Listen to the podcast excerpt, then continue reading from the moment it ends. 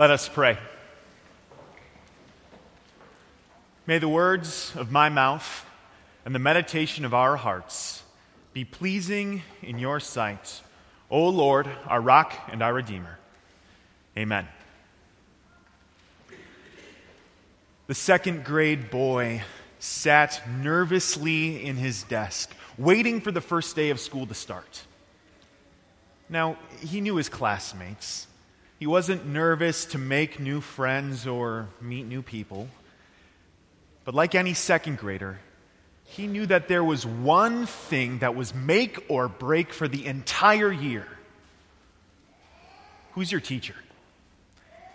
And this student hadn't met his teacher yet, but he was about to. Into the room walked a six foot two man in his mid to late 50s, wearing a polo shirt he had the type of build that would intimidate you or I at the gym. This is a tough guy. Can you hear this student's thoughts? Oh boy, this is going to be a tough year. This guy's going to lay down the law. How am I going to make it through this? But after a few minutes of introductions and ground rules, the tension has died down. It turns out Mr. Miller, a second grade teacher, is a grandpa with three little granddaughters. He has two cats and loves to read. And more than all that, he's dedicated to making sure that every one of his students is successful in their education. If you ask any one of the kids in that room a few weeks later, they would tell you that Mr. Miller is the kindest man on earth. Have you ever experienced something like this? You thought you knew something about someone from what you saw at first, but without evidence for who they were, you came to the wrong conclusion. Then something happened, or you knew or learned something about them that completely changed your perspective about them. Like at the grocery store, that person in the checkout line who asks for some cash because their card isn't working and you unfairly assumed that it was a financial issue. They insisted on getting your phone number to pay you back. And when they paid you back, they gave you five times the amount that you lent them. Or at work, that first coworker that you meet on your first day at your new job, one cubicle over, the person with a dry sense of humor that intimidates you after a few weeks, they end up being one of your closest friends there, a person that will stand up for you in any circumstance. And it turns out their humor is pretty good too. We've all faced these types of situations where you think you know one thing, but then your perspective changes. At first, we might treat that person in the wrong way, but then we learn, and something is different. There was a servant who thought he understood who his boss was. Jesus tells us about this servant in the parable that we have before us today. The master of these three servants was about to go on a journey. But before he left, he wanted to give what belonged to him over to his servants. He was giving these things to them for them to use, like an investment while he was away. So to each of the servants, he gave a different amount to put to work. Then the master left. He didn't tell the servants how long he'd be gone or when he'd get back, but there was one thing they knew for certain he would come back. Do you see the gears turning in the mind of the one servant who received the smallest amount? He thought he knew something about this master, about his boss. He thought he knew who he was serving. Nothing other than a merciless despot. And his understanding of this master colored how he served the man. I mean, what does he know about this man in the first place? His master had entrusted what belonged to him over to this servant. I mean, who puts this kind of responsibility on someone else? These things didn't belong to the servant. And the master gave this servant a task without any timeline. I mean, who expects results without telling another person how long they have to get the job done? The servant only saw this man as merciless. And because of this, it caused him to do what he did. So his fear of the master guided exactly what he did, literally digging a hole and burying what the master had given to him, hiding it away. The master returned, of course, and his boss wanted to knew, know what he had done with what had been given to him. But before the servant gave back that amount that was handed over to him, or explained what had happened, he started with his rationale for his actions.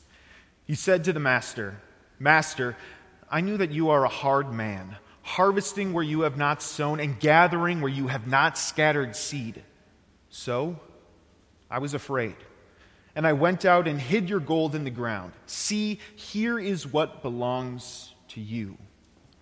Since this was his understanding of who his master was, the man that he served, he did what he thought was best, cutting his losses and giving back what had been given to him in the first place. But the master replied, You worthless, lazy servant. You could have invested it. You could have done anything with it. But instead, you chose to do nothing with what I gave you. How's your work going while you wait for the return of the master? In the parable that Jesus has given to us today, he wants us to see a picture of the heavenly kingdom. We are like these servants. And God, our heavenly Father, is like a master who has gone away on a journey. So, how is your work going while you wait for the return of your heavenly Father? First, let's make sure we understand what our Heavenly Father has handed over or entrusted to us. Often, this parable is called the parable of the talents. We see here that it's a large sum of money. Often, we use this word talent to describe our skills or our abilities.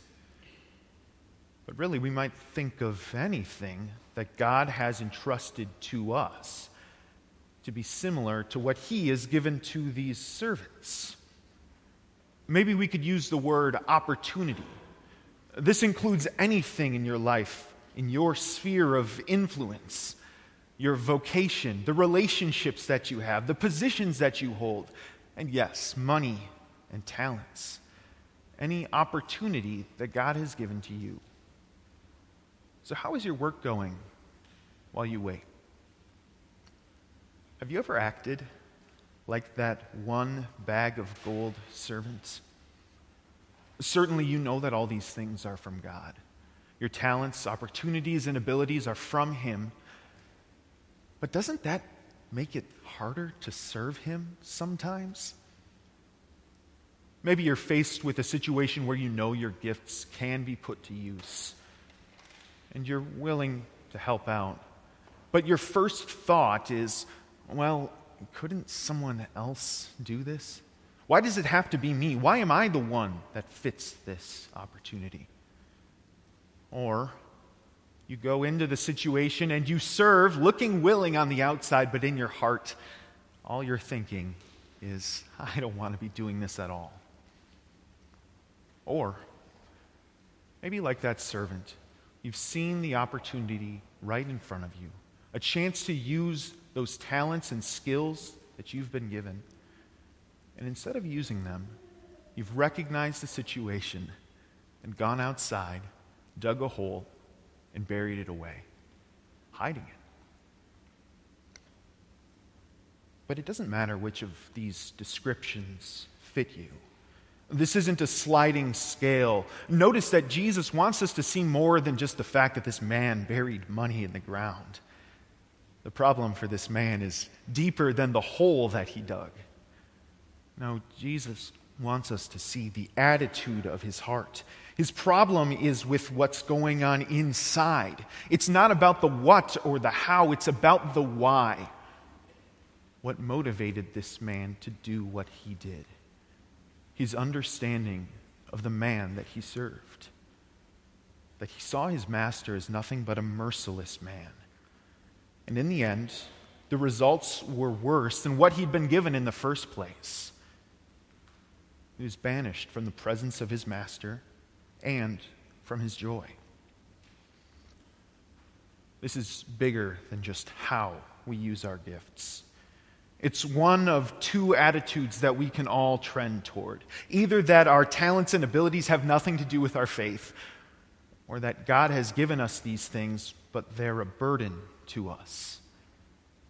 And in either situation, they come from the same place, at the core of it all, that spot inside of us that seeks to see God as nothing but a merciless master who's demanding of us that one talent servant inside of us all.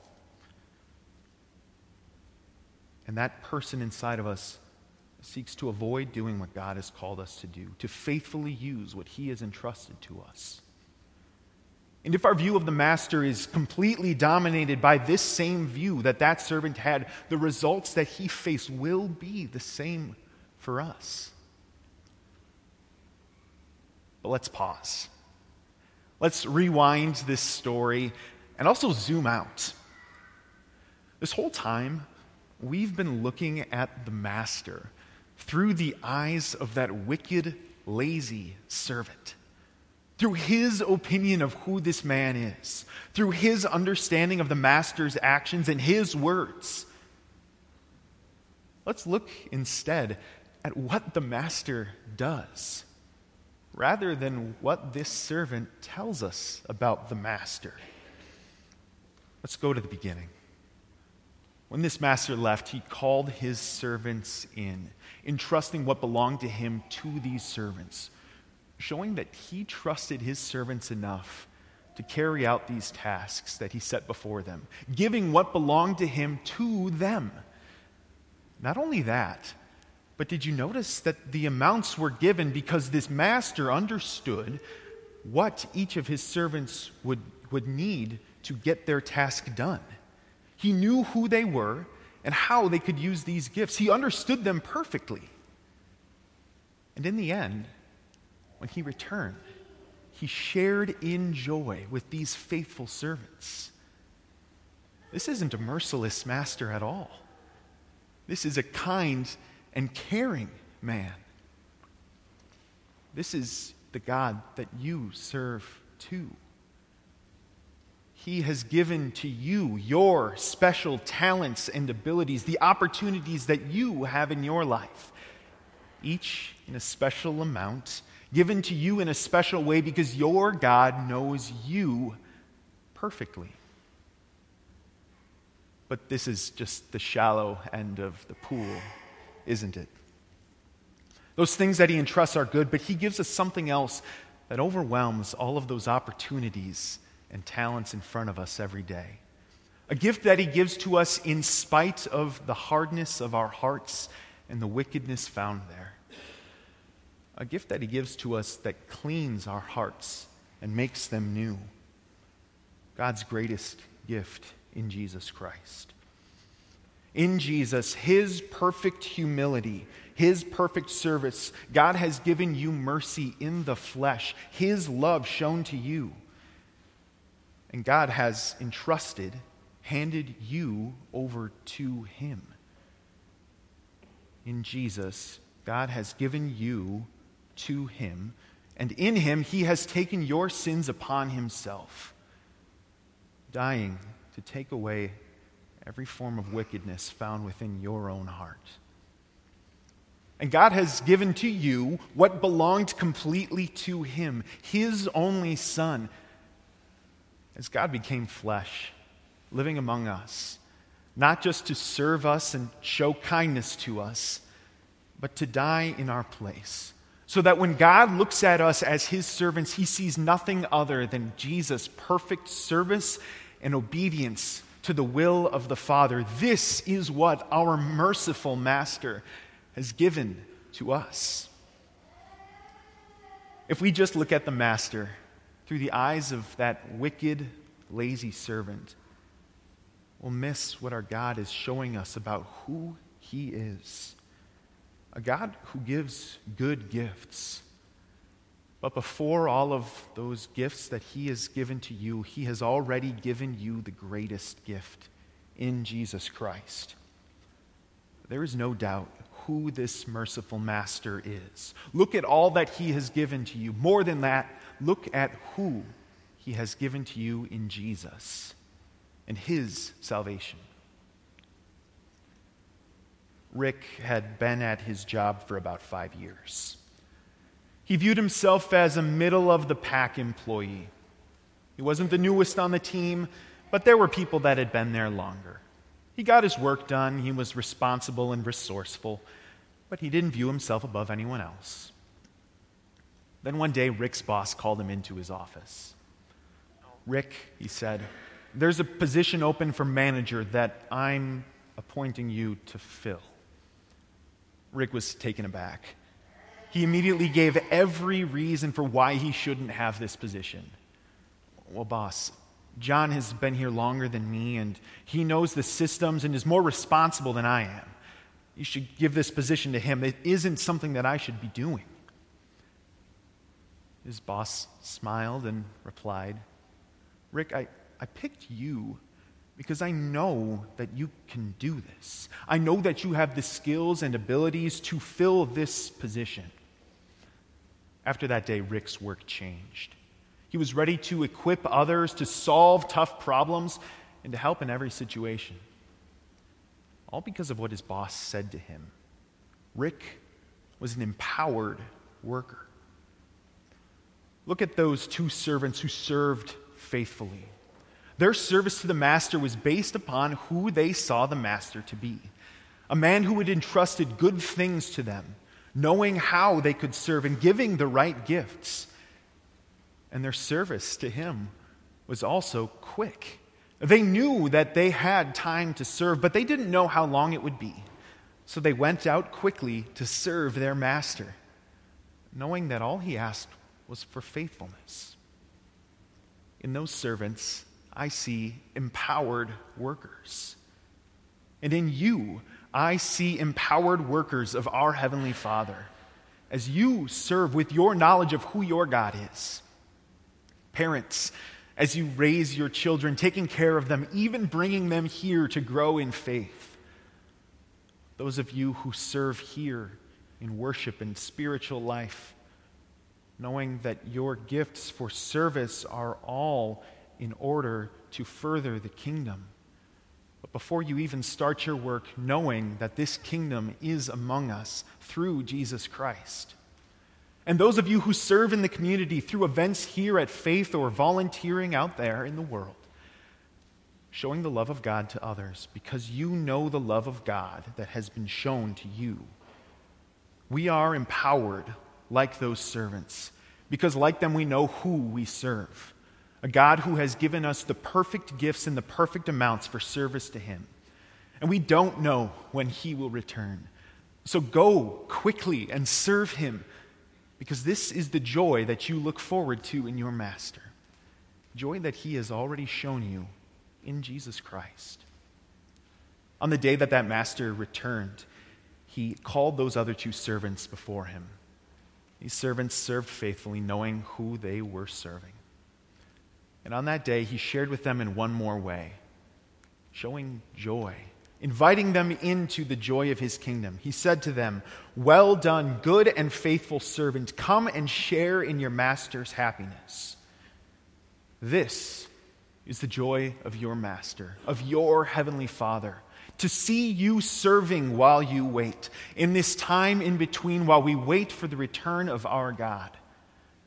And this is the joy of your God the joy that you look forward to on the day of his returning. And on that day, you look forward to one more joy, as God will call you into his presence too, and say, Well done, good and faithful servant. Come and share in my eternal joy. Amen.